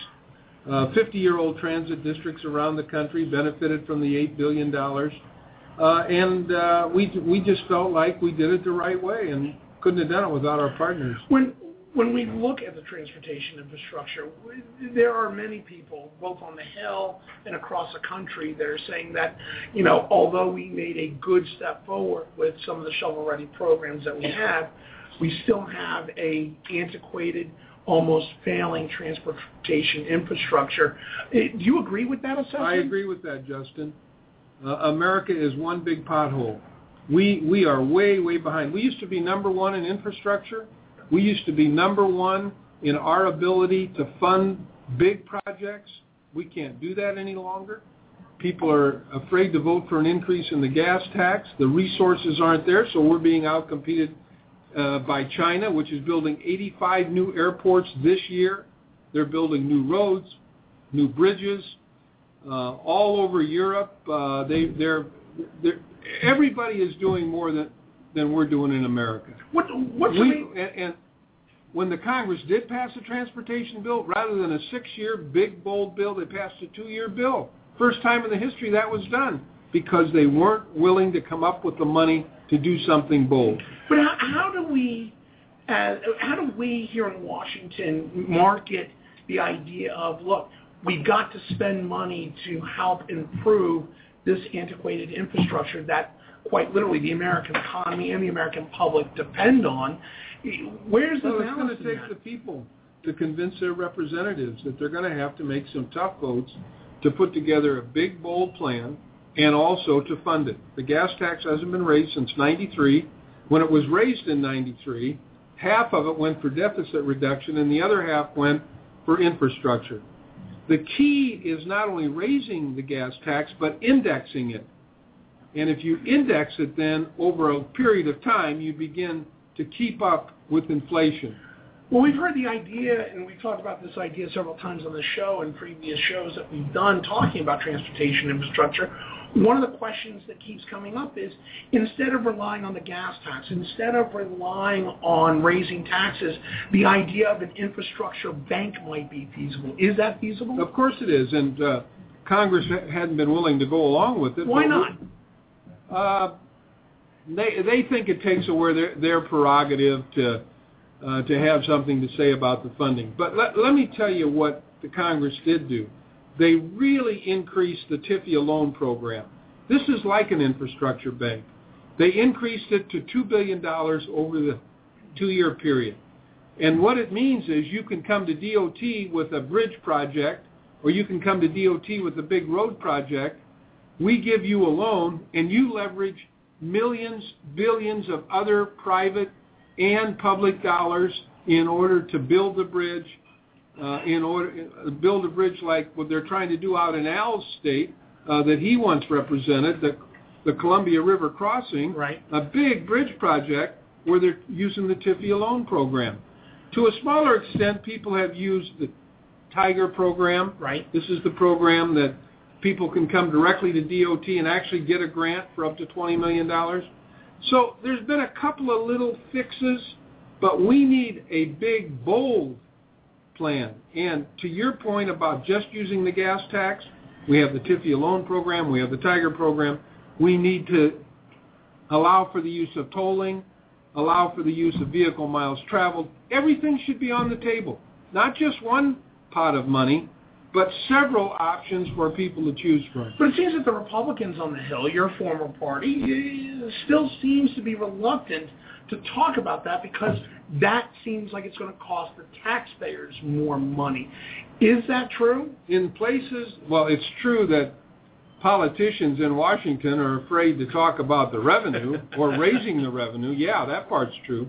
But in places like in California or a few other states where they've gone to the people and said, raise the sales tax one penny, and in California you have to get 60% of the vote to do that, they almost always do it because they know the money's going to fix a pothole in front of their house or fix a bridge that's falling down or fix a transit system. When people know the money is going to be spent to help uh, with infrastructure, infrastructure, they almost always do But you know, we, we I, I go back to a state I'm very familiar with, Florida, Sure. and I look at the you know the transportation trust Right. funds that they had in Florida, which you're familiar with. A lot of that money that was to go to infrastructure improvements, particularly in the roads, were being used to supplement funding for building jails in Gadsden County, for building new buildings in other parts of the state. They weren't focused on roads. Does DOT have any play in that, or should they have a play in how they use these transportation trust Well, funds? the, the governors and the state DOTs have jurisdiction over what projects get funded. Now, sometimes they use federal money. Sometimes they use their own gas tax money. and match it with the federal money, but there's a good collaboration. But governors and state DOTs do have some say in what roads, bridges, and other infrastructure gets built, of course. Okay, Bob Hines? Uh, Mr. Secretary, I, I think what I hear you saying is the way to raise the kind of money we need to improve our infrastructure is not just to say let's go raise taxes, but let's use a series of programs that are attached to transportation. That's exactly right. And Bob. people will be more happy to you can't pay, rely pay on those pay those bills. Exactly. We cannot rely on just one pot of money. We use the gas taxes. We use the trust fund to build the interstate. I'm not saying it's antiquated, but that fund needs to be replenished, and we need to think about other opportunities, like the TIFIA loan program, like the Tiger program, like VMTs, like tolling, so that it's not just one pot you're always relying on. It's several streams of revenue to, to really get us back to being number one. Denise Kraft. And Justin, on the maritime side, you've got two additional pots. You've got the harbor maintenance tax, which everybody's been using but for harbor maintenance. So I would say let's start focusing on that. And then the other part is on the shipbuilding. As you know, my background is maritime, and it's the Title 11 program. It's a billion dollar program. We need to be using that money to build ships. Oh, I was going to bring that up, Mr. Secretary. You know, for years, the maritime industry has been talking about the Title 11 program. The the the maritime Blue Highway is continuously looked at as a increasingly important piece of our infrastructure, but not so much your department, but the administrations, including your Republican predecessors, have been reluctant to fund the Title 11 shipbuilding program. Why is that? Why is there a reluctance to create the shipbuilding jobs, to create uh, American-built Jones Act ships using that fund and that guarantee? I think you're going to see a shift, um, and that shift is going to come when Congress passes in the House um, a very good WRDA bill that's been put together by the Transportation Committee. Puts a lot of emphasis on our waterways, puts a lot of emphasis on the maritime industry, and makes a shift so that the harbor maintenance fee can be used for what it was intended, to get ports open, to dredge ports, to get deeper ports so that when the Panama Canal opens, ports all over the country can take advantage of all of the new capacity that's going to be created at the Panama Canal. Will, it include the infrastructure at the ports level? Because right now, the only two ports that could possibly take the super duper Panamax ships and the increased capacity of the Panama Canal are LA Long Beach and possibly New York. And even New York's got a dredge to get some of the bigger ships under the Verrazano and Narrows. Will that include creating the infrastructure and the ports being allowed to build on that money? What, what, the, what the ports need are the resources from the harbor maintenance fee to dredge in order to get deeper ports and also to increase their capacity to receive more cargo. The WRDA bill changes the direction. Right now, the harbor maintenance fee is being used for deficit reduction. It should be used, it should be going into these ports to give them the kind of capacity they need and also uh, their ability to dredge to get deeper ports. If this bill passes, that will happen. What about now? Looking at the maritime side, similar concerns have been talked about in the aviation side. Uh, the ability for airports, more regional airports, to increase their capacities, to modernize their facilities, to get more passenger traffic in, uh, and even some of the general aviation uh, airports, your larger ones are starting to take some of that overflow and coming into their infrastructure. Quite frankly, they're saying they don't have the infrastructure to handle a lot of that overflow. It, taking out the FAA, just the infrastructure side, would the WRDA bill assuage some of those concerns? WRDA is primarily dealing with our waterways. It is. Okay. It is, yeah. Our rivers, uh, as you call it, uh, what we call the marine highway, right. using the waterways Uh, increasing capacity at the ports, changing the direction of the harbor maintenance fee so that it really can be used to increase capacity at ports. But let me just say a word about our airports. The Congress did pass a four-year FAA bill. Most of the emphasis in that bill is getting the airports to next generation technology, right. to getting to state-of-the-art technology. That has been implemented in several airports around the country. Uh, because of sequestration, which is a terrible, terrible idea. Nobody would do budgeting by sequestration. uh, except the federal government. It's a lousy idea. It's hurt the ability of the FAA to really implement next gen the way that they want to do it. But given these opportunities, at some point, every airport in the country will have the best technology to guide planes safely, to save jet fuel, to guide planes uh, uh, in a more direct route in and out of airports, and it also helps the airlines get the technology in the airplanes. That has been slowed down though by sequestration. How, how, how far? Because I know that the FAA, when they were talking about next gen, the first the first round of next gen was already supposed to be starting to be implemented. It is starting to year. be implemented, but it's slowed way down. How far behind is next gen? Uh, well, like everything else in the government, uh, sequestration has made huge, huge MEDAX cuts uh, in every budget so that people are being laid off, programs are being cut, and it's inhibiting the FAA from really moving ahead the way they want. As as a secretary and as a former member of Congress, you obviously had the ability to talk in their language up on the Hill uh, with your former colleagues. Was that helpful in dealing with Congress and trying One to of the get? one of the best advantages I had in this job is having served in the House 17 years as a staffer and 14 years as a member. I knew all of the members. I was able to call them and talk to them. I was able to relate to them. I was able to help them with their infrastructure needs. It was a huge advantage that I had over every other uh, cabinet member who had not had the advantage of serving as a staffer and uh, as a member. Did did that connectivity help at least, or did you at least try to convince your former colleagues that look, we cannot maintain our current infrastructure the way it is by sequestration? How hard was getting that Yeah, well, look look at they know that. They know that. Then why would they? Then why because is because the issue of 40 members of the House who believe they were elected to come to Washington and do nothing and stop everything has inhibited the Congress from making any progress. No appropriation bills passed. No budget passed. No immigration bill passed. No tax reform passed. Stopped by 40 members, Republican members of the House, who believed they were elected to do nothing and to stop everything. How hard was it to actually run national transportation programs without a budget? You haven't seen a, you didn't see a budget the entire time you were secretary. Did Well, you? they did pass a two-year bill, and we impl- we began to implement that bill called MAP 21.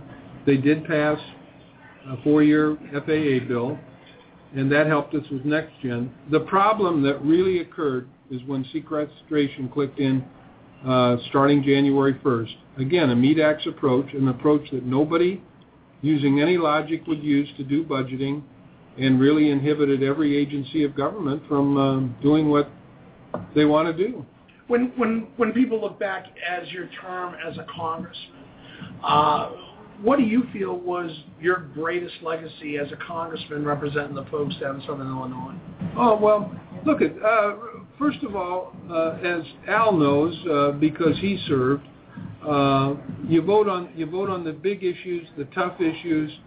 Uh, you think you can make a difference doing that. You try and make a difference in your own district, and uh, and, and then just you know being a part of uh, a Congress that uh, you know really took on the big issues. I, I was in Congress when 9/11 occurred. I was at the Capitol when those planes uh, uh, crashed into uh, two buildings in New York, one building here, and, and, and the crash in Pennsylvania, and 3,000 of our citizens were were killed. Um, so. What you do, you make a difference in many different ways in your own district, in the way that you vote here, in, in your ability to, to do big things and to solve big problems. That doesn't exist today. When Al was there and when I was there, even though there were disagreements, in the end, we did big things. We solved big problems. We came together because we were willing to compromise, talk to one another, work together. That's what America's always been about until right up to the last two years. America's always been about doing big things, solving big problems, always by compromise. No one of the 535 in the Congress gets their own way. We only get big things done. We only solve big problems. We only make a difference when we work together. Well, I- I'm going to, or oh, Bob Hines, I'll let you go first, and I'll. I'll I sure wish that that last statement would be written down and mailed to every member of the House and Senate. Well, we can get the transcripts, Bob. That's easy. Boy, that is exactly what Well, needs chime to in here. Al. You know what yeah, I'm talking about. I think it should be tattooed on their foreheads. well, why no, they wouldn't be able to see it. How about a Well, put it backwards so when they how about, shave. how about it on everybody on everybody's back so you can see everybody else's? That's exactly what Comments from Al. I, I, I think that he has put it so well that, that, that it's hard to to say anything except repeat what uh, what the, the secretary said. the short-sightedness, I think, is also in part because over the years, Public Works got it, it got a maybe a maybe it was fair, maybe it wasn't, but for being kind of a pork barrel thing. And uh, somebody once said a pork barrel project is is a good project in somebody else's district. Uh, and I, think that uh, also being able to get more people to understand what the secretary said about how the, the money was spent and not wasted and not building bridges to nowhere and that kind of thing would help the public's attitude towards spending money considerably. And I don't think that message got out to the degree that it would have been. Well, let me yeah, ask- for, for every 20 miles of highway rebuild or something, or put a bridge together, there's always a bridge to nowhere, and everybody remembers that. Right. But they don't remember all the good things that get done. But I want to ask the secretary uh, on that point exactly, Bob and Al, is when you talk about these large transportation infrastructure programs, like for example in New York, the rebuilding of the Tappan Zee Bridge, Right. Which critical. Is, which is in for TIFIA loan. Exactly. But when you're in Nebraska and you see the Tappan Zee Bridge, that screams pork. When they hear the bridge to nowhere, that is the poster child for pork. How do you convince, as Secretary of Transportation, the American general electorate that no, no, no, no, no, that Tappan Zee Bridge project could affect how much you pay for something at Home Depot or IKEA? Well, look, part part of being in in a position in government, whether you're a member of Congress and you have to go back home and explain to people why you voted the way that you did, you go back home and explain to people this is what this issue was about, it, and, and do it in take more than 30 seconds to do it, take more than three minutes to do it, and try and explain both sides. And as a member of the cabinet, my job was not only to take our cues from the president and what his agenda was, but to explain it and to explain in detail why these programs exist, why we're spending the money we are, how it's being spent, and why it's a good use of taxpayer dollars. And that's part of our job as uh, either elected or appointed officials. I think one of the things that made that more difficult was the big hoorah about uh, uh, earmarks.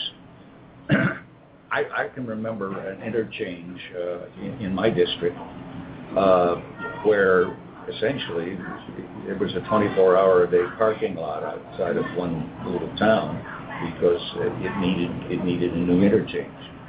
Uh, I don't. I never heard the word earmark in the 16 years I was in Congress. And for that project, I had to go before the Appropriations Committee and explain it. And the first year, I didn't get it.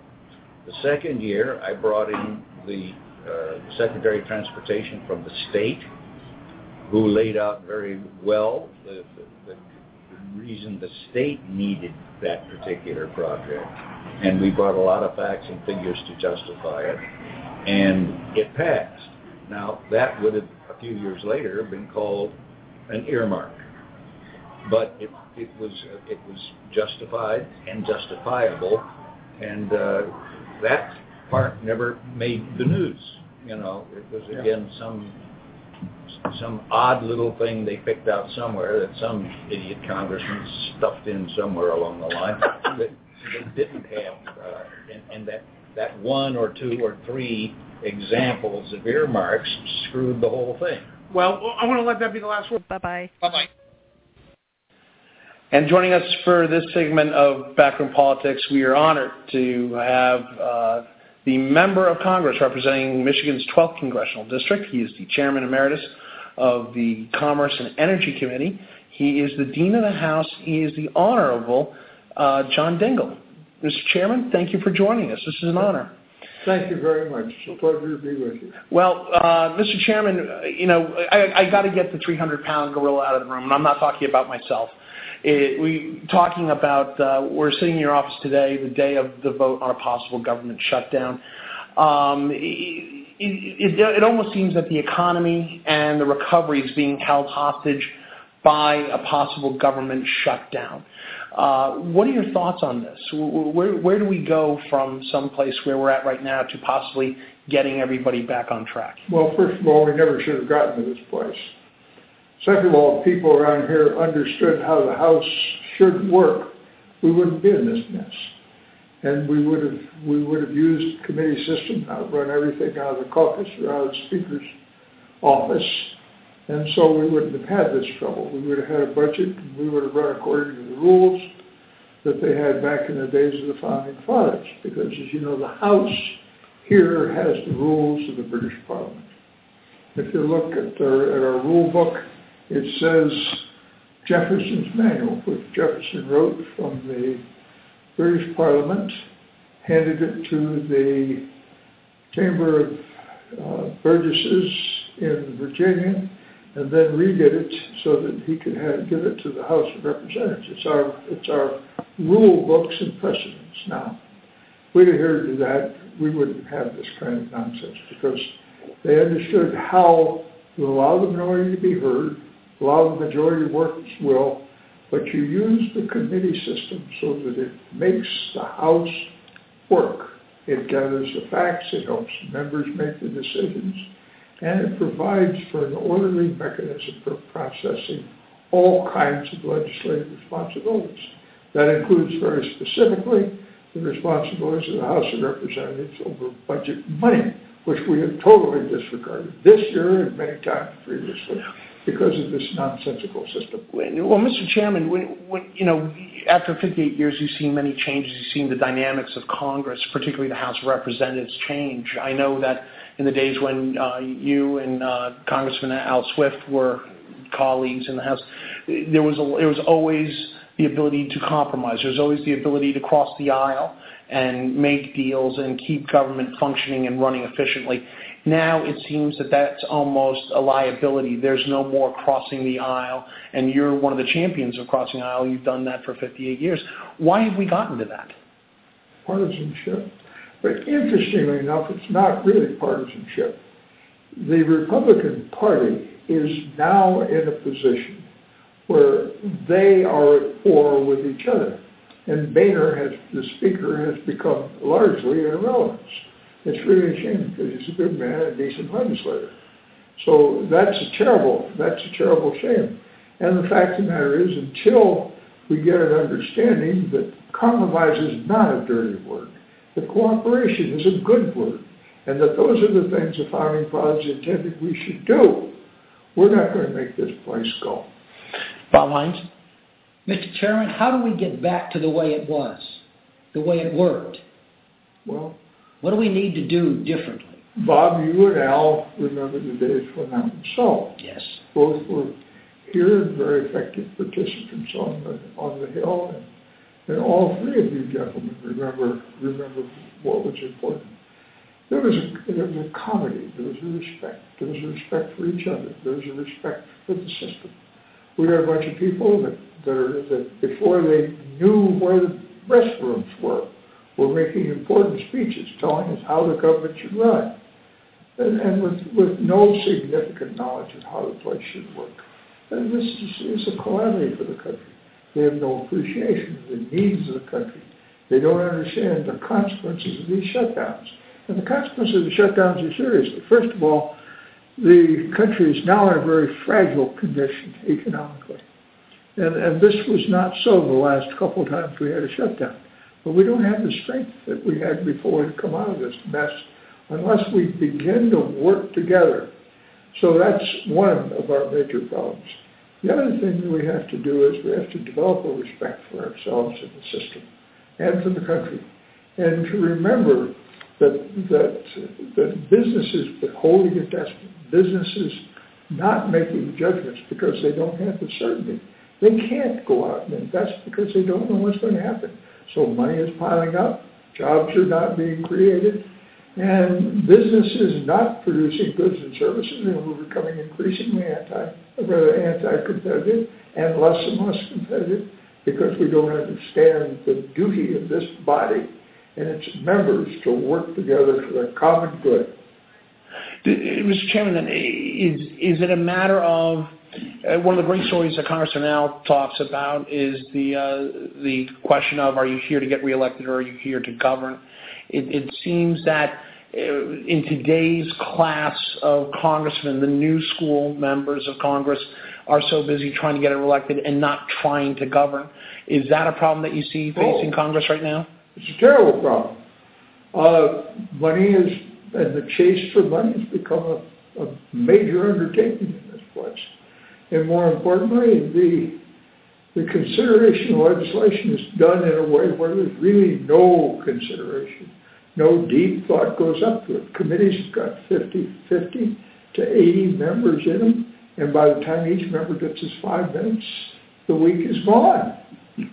so we're we're we're in serious serious trouble. We have a system that simply has ceased to work. And one of the surprising things is the Senate has now become the legislative body. The House is incapable of legislating.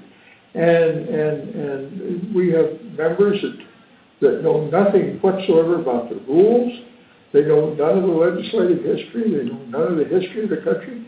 And, and, and it appears very strongly that they really don't give a damn about those matters. With the result that the country is being hurt with all the nonsense that goes on here and the refusal to make the system work. Well, it's part of the problem in, in the system, you know, looking back at your career uh, over the 58 years, you seem to have been changing districts every 10 years and it's been moving further west outside of originally Detroit. Is redistricting hampering part of Congress's ability to operate?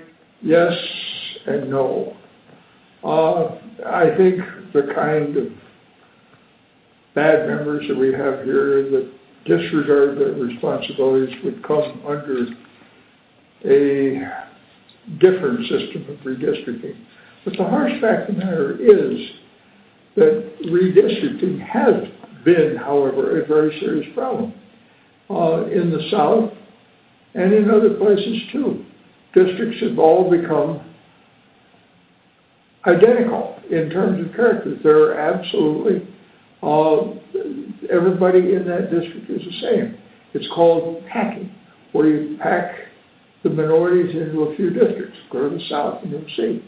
Full, full of solid black districts, full of solid white districts, and they don't talk to each other. There's no compromise. That's why the Senate can work together because they represent a broad base of Americans. In the House, we don't. And the result, you see. We're incapable of legislating, and we're not answerable to anybody when we go home because everybody agrees with us.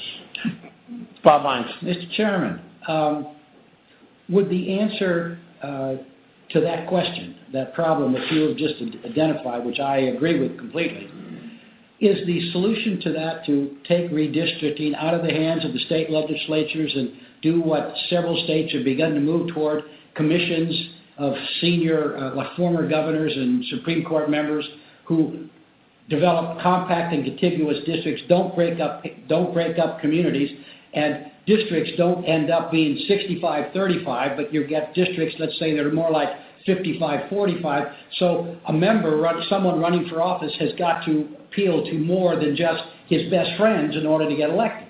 We see, Bob, you're absolutely right on that. Your old boss and my dear friend, uh, Bud Brown was in here not long back, and we talked about it the very thing that we're talking about. The harsh fact of the matter is, it doesn't make a difference who does it, as long as it's done differently. California, which does some odd things from time to time, uh, has seen fit to set up a new kind of ballot. Everybody says, oh, this is going to make all kinds of changes. Well, it did, but it never made, it never made the changes they thought. and the, the districts are much more representative one of the problems is that uh, there are probably less than 40 districts in this Congress that that would move with a significant change in public attitude. And the result is that things go on the same. And in Michigan, we have we elect Democratic senators, Democratic governors, and Democratic presidents. And guess what? We elect overwhelmingly Republican Senate and House back home, but we also find that that uh, we elect five out of 14 members of Congress. Now, this is not an argument for electing Democrats or electing Republicans. It's just simply a, a, a statement that we have become so adroit with computers and all the new technologies in setting up districts that are, are, one party and that favors a guy of a particular political party who runs, that, that there is no debate, no discussion, and that really an election doesn't have any meaning at all. It's a primary.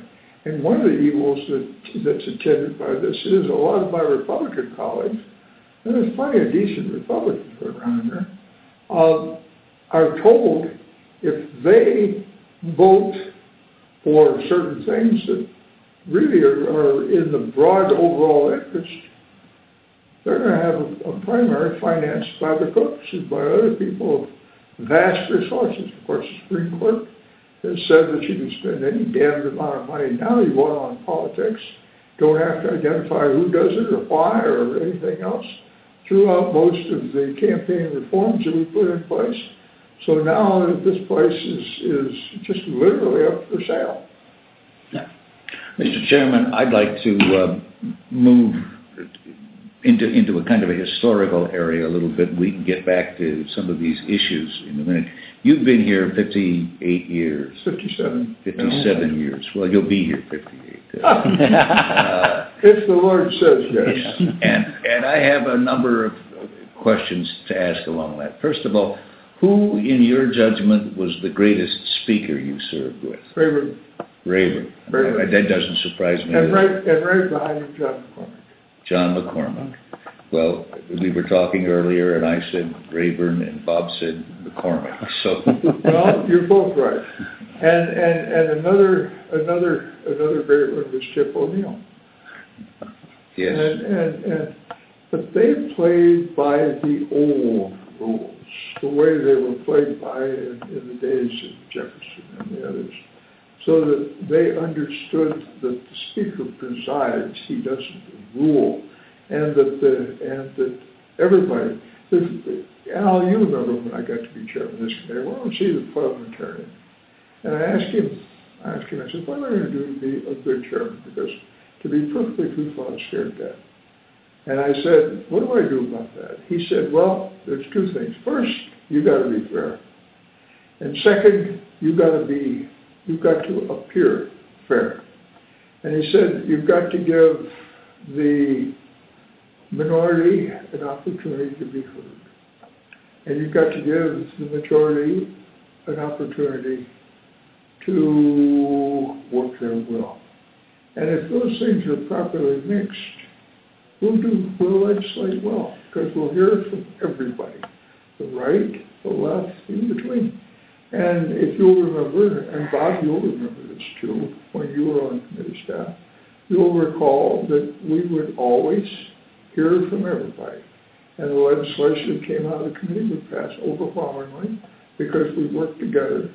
And it was better legislation because everybody was heard and because everybody participated. I, I remember when I first joined the committee uh, and you were first chairman of the committee, Jim Broyhill was the ranking Republican on the committee. Uh, a nice southern gentleman from North Carolina. North Carolina. Uh, and uh, the, the two of you had some real tussles on issues on which you disagreed, but you also worked well together when that uh, when that fit the, the occasion. Well, more importantly than that, we knew we had to work together in the public interest. And Broyhill used to come, come to me and complain that people were saying that his first name was Dingell because there were so many Dingell Broyhill bills, so many Dingell Broyhill amendments that were moving through. And Bud Brown, who was Bob's great friend, and my also great friend, came to me one day and, and after we had a particular nasty series of fights, he was the far right and I was the far left said to me, you know, Johnny said, my wife is talking about divorcing me and she's going to lay you in as a uh, as as as a participant in the divorce. She said she's going to call you a correspondent. I said, why? She said, you're spending. She she said, I'm spending so much time with you and so little time with her. and and and what we always did was we always had great friendships across the aisles between our subcommittee chairman, our chairman of subcommittees, and our chairman of full committees and the ranking members. And that was the way it should be. There should be respect and affection. And everybody should understand we've all got rights that have got to be protected here. And those rights are really not our rights as members of Congress. Those are the rights of the people out there that we serve. So I always tell the new members, I say, look, you're the full equal of everybody else around here. You're no better, no worse. And you remember that. You insist on that because that's important for you to be able to serve the people that you represent. Let me ask you one more kind of historical question. Aside from the speakers, uh, well, let me put it this way: when I when I first arrived here in 1978, I was I wondered seriously. I wondered, are, are there any giants left? I remembered uh, Sam Rayburn. I remembered you know, some names like that, but I just didn't know whether there were any giants. Well, I, I found at least two. You were one, uh, and I think by far the, the, the greatest giant. Uh, and the other was probably Rostenkowski. Uh, people who could get things done and uh, and, work across the aisle. But of all of the people you have worked with over your 57 years, who comes to mind as some of the really good members that you worked with? Well, you were one. Bud Brown was one. Uh, Broyhill, wonderful man. Uh, little guy by the name of Gross on the Republican side. I used to drive drive uh, McCormack and and Rayburn out of their gourds by making him trouble, but he made him he made him he made him test things out. He became the ranking member on one of my on a subcommittee I ran. Everybody said, "Oh, this is going to be terrible." I said, "Hell no, it's not going to be terrible. I'm going to have a harder job of convincing him. But if I've convinced him, I'm not going to have to worry about anything on the right because he's a fair and a decent man." And I had all kinds of guys like that. Silvio Conte was another one.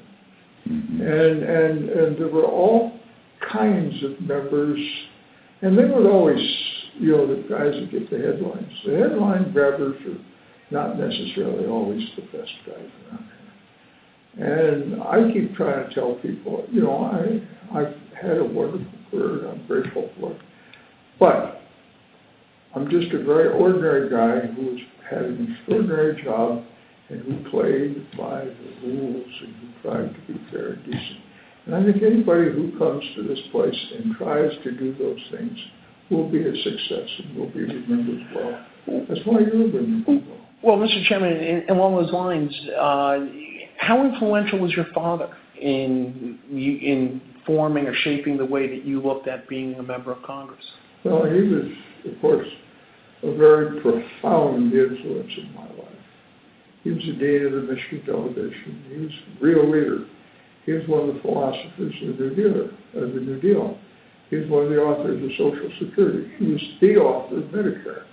He was author of most of the labor legislation in the New Deal, which fixed it so that a working man could belong to a union. Before that, it was illegal per se for a guy to belong to a union and to um, bargain over wages, working conditions, and money.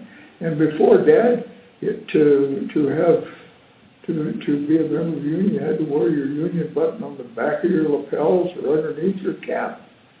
And and and then then you could. Well, that created the middle class. The unions got us the things that we have today, and they stood for things like education of everybody, health and health care. They were able always, the powerful unions, to get what they needed for their members, but they understood they had to do more for the people.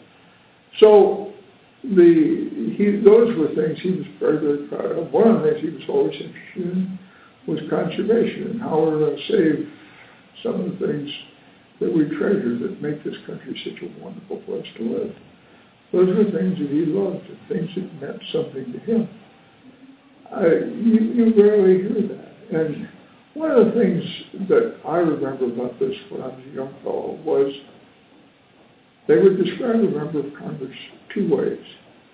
They would say, he is sincere. That meant that he was an honest, decent man, that he was trying to serve the people that he represented. And, and, and so that man would have great respect in almost anything he did because they knew that he was sincere. That meant a lot. Then they'd say he is insincere. And quite frankly, all you got to do is look around here and see what insincerity is, what it means to the House and to the country by the behavior of some of these clowns that we have in this place. And, and the result of that is that, that the country is hurt by that. And so if they said he's insincere, that just made him a guy that you were not going to respect and that you were not going to follow and you were not going to work with because he didn't have the interest of the country at heart. Now that's all gone behind us, and I don't hear that. And I used to hear some other words that were important. Social justice. How we see to it that this country is fair and decent. How we take care of the least of us. And Dad used to always be concerned. How do we see to it that a guy who has no hope and no help gets a decent way of making it?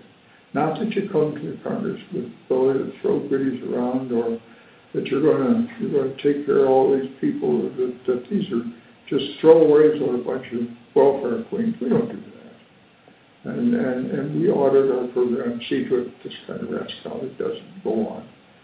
But to just see to it that the least of us had a basically decent existence. And that was viewed as something that was really important. Well, you don't hear that word anymore. And you have you basically followed those issues that you just named that your father like you've introduced the the health care a health care bill every uh, term you've been in Congress. I yeah, I did. I got one. Yeah. yeah. and I want to follow up on that, Congressman Al, if, if I can. You know, following in those. You also worked on your on your salmon out in the west too. we, we he, he said, I came and I said, can you help me with this little thing that was a regional issue? And he said, he said, yes, I, I will. But it's going to cost you a lot of fish. well, it, was, it, wasn't, it wasn't you I told that. The, the electric utilities came in and said, we're having trouble getting ourselves licensed on the, on the dams because their dams were, the dam permits were expiring after 50 years. I said, fellas, you've come to the right place. We're going to help you, but you're going to buy a lot of fish. and, and we did. We restored the salmon in the west. The salmon are, are coming back a little bit. In the east, we have all kinds of returns on fishery that we didn't have before. So these things are doable if somebody understands we have a broader duty than just our particular concern. And we can look past our own particular concerns and we can protect values other than what might be our particular values, which is one of the reasons it's so important that we have a lot of differing views represented in the place. Well, if you didn't tell me I had to buy a lot of fish, no, I didn't. I wonder why I bought so much many fish. you stole a lot of fish. Yeah. Oh, there you go. Mr. Chairman, is one of the primary authors of the Affordable Care Act, following in your father's legacy of promoting universal health care. It seems that Americans forget that at one time this was a bipartisan issue. I go back to the days when uh, Ted Kennedy, yourself, and President Nixon looked at the uh, possible bipartisan solution back during the Nixon administration. Why have we lost sight of the fact that at one time we all agreed is it a matter of we just didn't look at it, or has it become too bipartisan since then? Well, there's a place drips solicitations for money. There's all kinds of disregard for those kinds of values. But one of the problems you have in this place now is that Nixon could never be elected as a Republican. He's, he really, quite frankly, is too decent for a lot of these teabaggers. And, and, and, and Goldwater, same thing. I wouldn't be a bit surprised if what Reagan would have the same problems today, too. And so the one interesting thing, this health care bill is basically not a Democratic bill. Most people don't realize that the mandate, Mitt Romney, Republican candidate for president. He was the guy who pushed it up in up in Massachusetts. They also forget that the basic idea came from Bob Dole, who was the Republican minority leader or majority leader or minority leader in the Senate. And they don't remember that Chafee from Rhode Island, who was a progressive Republican, came up with the same idea. And then most of those ideas were have been hanging around the Senate for a long time. And so the Democrats, to get something done, figured, well, this will work better than just more wrangling about single payer. I still think single payer is the way to go. But the harsh, unfortunate matter is we have to legislate and solve some of these damnable national problems. And so uh, the bill was really basically a, a, a Republican bill. Nixon wrote a pretty good health insurance bill and and and he ran into other troubles because he had other faults, but his his health insurance bill was not a bad one, and it's surprisingly so that I think almost every president except Hoover and Coolidge, since Teddy Roosevelt started in 1912, pushed a program of national health insurance, mm. and Bismarck pushed it in Germany. Is King Edward VII in. Is is the Affordable Care Act now? Do you see being is it being held hostage by the fiscal debate and by the debt limit ceiling? Is it? It just seems like we can't separate it. Anytime they bring up debt limit, they bring in the ACA. If you talk about uh, the budget, they bring up the Affordable Care Act. Is it being held hostage? You, what they're trying to do is to hold this administration hostage for what they want. And, and usually it's what they want in a particular set of circumstances. This is, uh, healthcare was not the cause for, uh, quite frankly, holding up the administration by the right wing. That, that changes according to the moment and according to their whim. But the, but the harsh fact of the matter is, when they decide they don't like something, they're going to they're going to, they're going to try and accomplish two purposes. A little staff member of mine used to call it selling the same horse twice. Uh, what they do is is they they say, well, you can't do this unless you do that, and both of which things are repugnant. And but they appeal to their their uniformly Republican districts. So that goes out, and everybody says, well, hallelujah, this is what we're going to do. Uh, frankly, this is baloney. I don't think they'll succeed, but they're really trying. And the, appalling thing is they're holding the whole country hostage to this nonsense about getting rid of the health care bill, which largely now is in place. Uh, they can't they can't deny you insurance because of pre-existing conditions. They can't cancel your policy because of health care. The whole of our patients' bill of rights is now is now in law. Kid stays on his parents' policy till he's 26. Um, and and uh, there are all kinds of benefits, including reasonable constraints on extortionate billing by insurance companies. Those are already in place. And there are going to be more things, including, including more expansions of the protection of the citizen against uh, pre-existing conditions. And, and, and, and there actually are constraints on excessive charges by insurance companies. So a lot of this baloney that you're hearing from people out there who saying, oh, this is, the cost of my insurance is going up, that's malarkey. That's not true. Uh, my wife was on TV with uh, a news band who said, oh, is insurance policy going up? I said, Deb, I wish I had been there because I peeled the skin off on that one. well, we, we've got a couple more minutes uh, here, Mr. Chairman, in this segment. Uh, uh, one, one question I have, you brought up your, your, your wife, Debbie.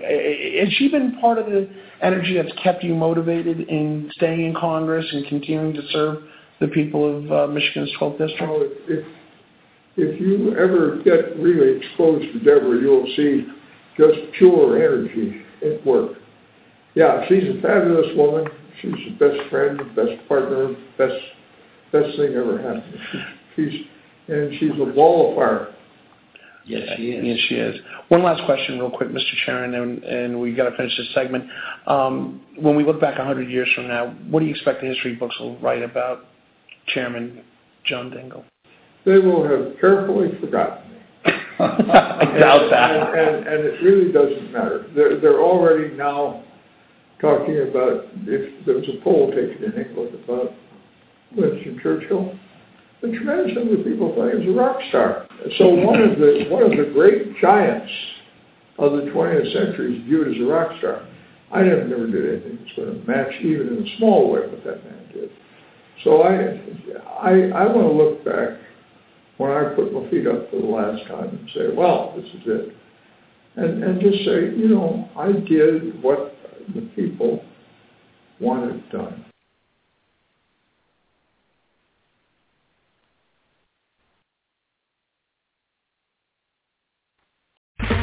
Okay, round two. Name something that's not boring. A laundry? Ooh, a book club. Computer solitaire, huh? Ah, oh, sorry, we were looking for Chumba Casino. That's right. ChumbaCasino.com has over 100 casino-style games. Join today and play for free for your chance to redeem some serious prizes. ChumbaCasino.com. No purchase necessary. Full prohibited by law. 18 plus. Terms and conditions apply. See website for details.